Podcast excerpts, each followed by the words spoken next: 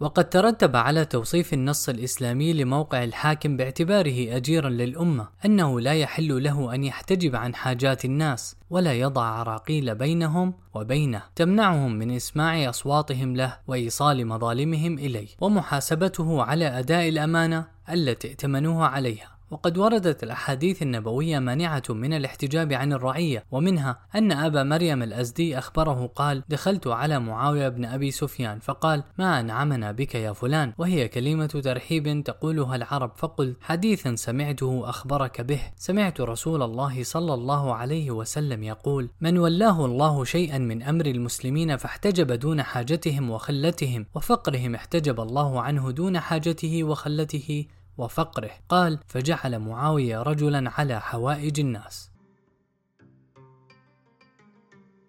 وكان النبي صلى الله عليه وسلم قدوة الأمراء في القرب من الرعية واجتناب إقامة أي حواجز بينه وبينهم، فقد ورد في الخبر أن امرأة أتت بباب النبي صلى الله عليه وسلم فلم تجد عنده بوابين، وقد رأينا من قبل كيف أن الوافد إلى المدينة كان أحيانا لا يميز النبي صلى الله عليه وسلم من بين أصحابه لغياب أي حواجز لأبهة السلطة في حياته، واستلهاما لهذا الهدي النبوي. نجد أن عمر كره للوالي الاحتجاب عن رعيته وكان يشتد على أمرائه إذا بلغوا عنهم الاحتجاب عن الرعية كما تدل عليه قصة أمره بحرق باب القصر الذي بناه أميره على العراق سعد بن أبي وقاص. فقد بلغ عمر أن سعدا لما بنى القصر قال انقطع الصويت فبعث إليه عمر محمد بن مسلمة فلما قدم أخرج زنده وأورى ناره وابتاع حطبا بدرهم وقيل لسعد إن رجلا فعل كذا وكذا فقال ذاك محمد بن مسلمة.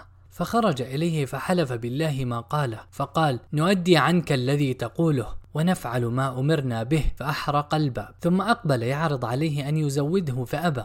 فخرج فقدم على عمر فهجر إليه فسار ذهابه ورجوعه تسع عشرة فقال لولا حسن الظن بك لرأينا أنك لم تؤدي عنا. قال بلى أرسل يقرأ السلام؟ ويعتذر ويحلف بالله ما قاله.